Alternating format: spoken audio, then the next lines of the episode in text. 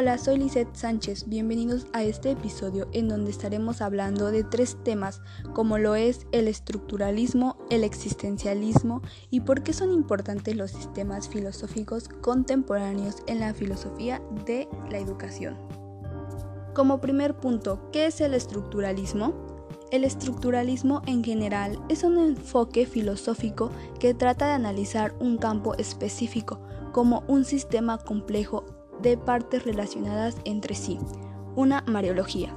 Por lo tanto, en términos amplios y básicos, el estructuralismo busca las estructuras a través de las cuales se produce el significado dentro de una cultura. De acuerdo con esta teoría, el significado es producido y reproducido a través de varias prácticas, fenómenos y actividades que sirven como sistemas de significación. Una estructura constaría así de dos principios, uno autorregulador o inclusivo y uno exclusivo y delimitativo. Por otra parte, ¿qué es el existencialismo?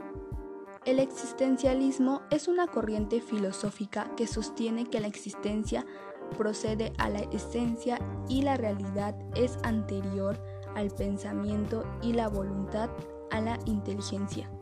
Los filósofos existencialistas se centraron en el análisis de la condición humana, la libertad y la responsabilidad individual, las emociones, así como el significado de la vida.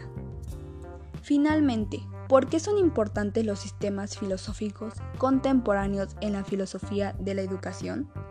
Primero que nada, el concepto sistemas filosóficos contemporáneos son líneas del pensamiento que han evolucionado acorde al desarrollo de ciertos acontecimientos, a la contra de estos o a favor de sus principios.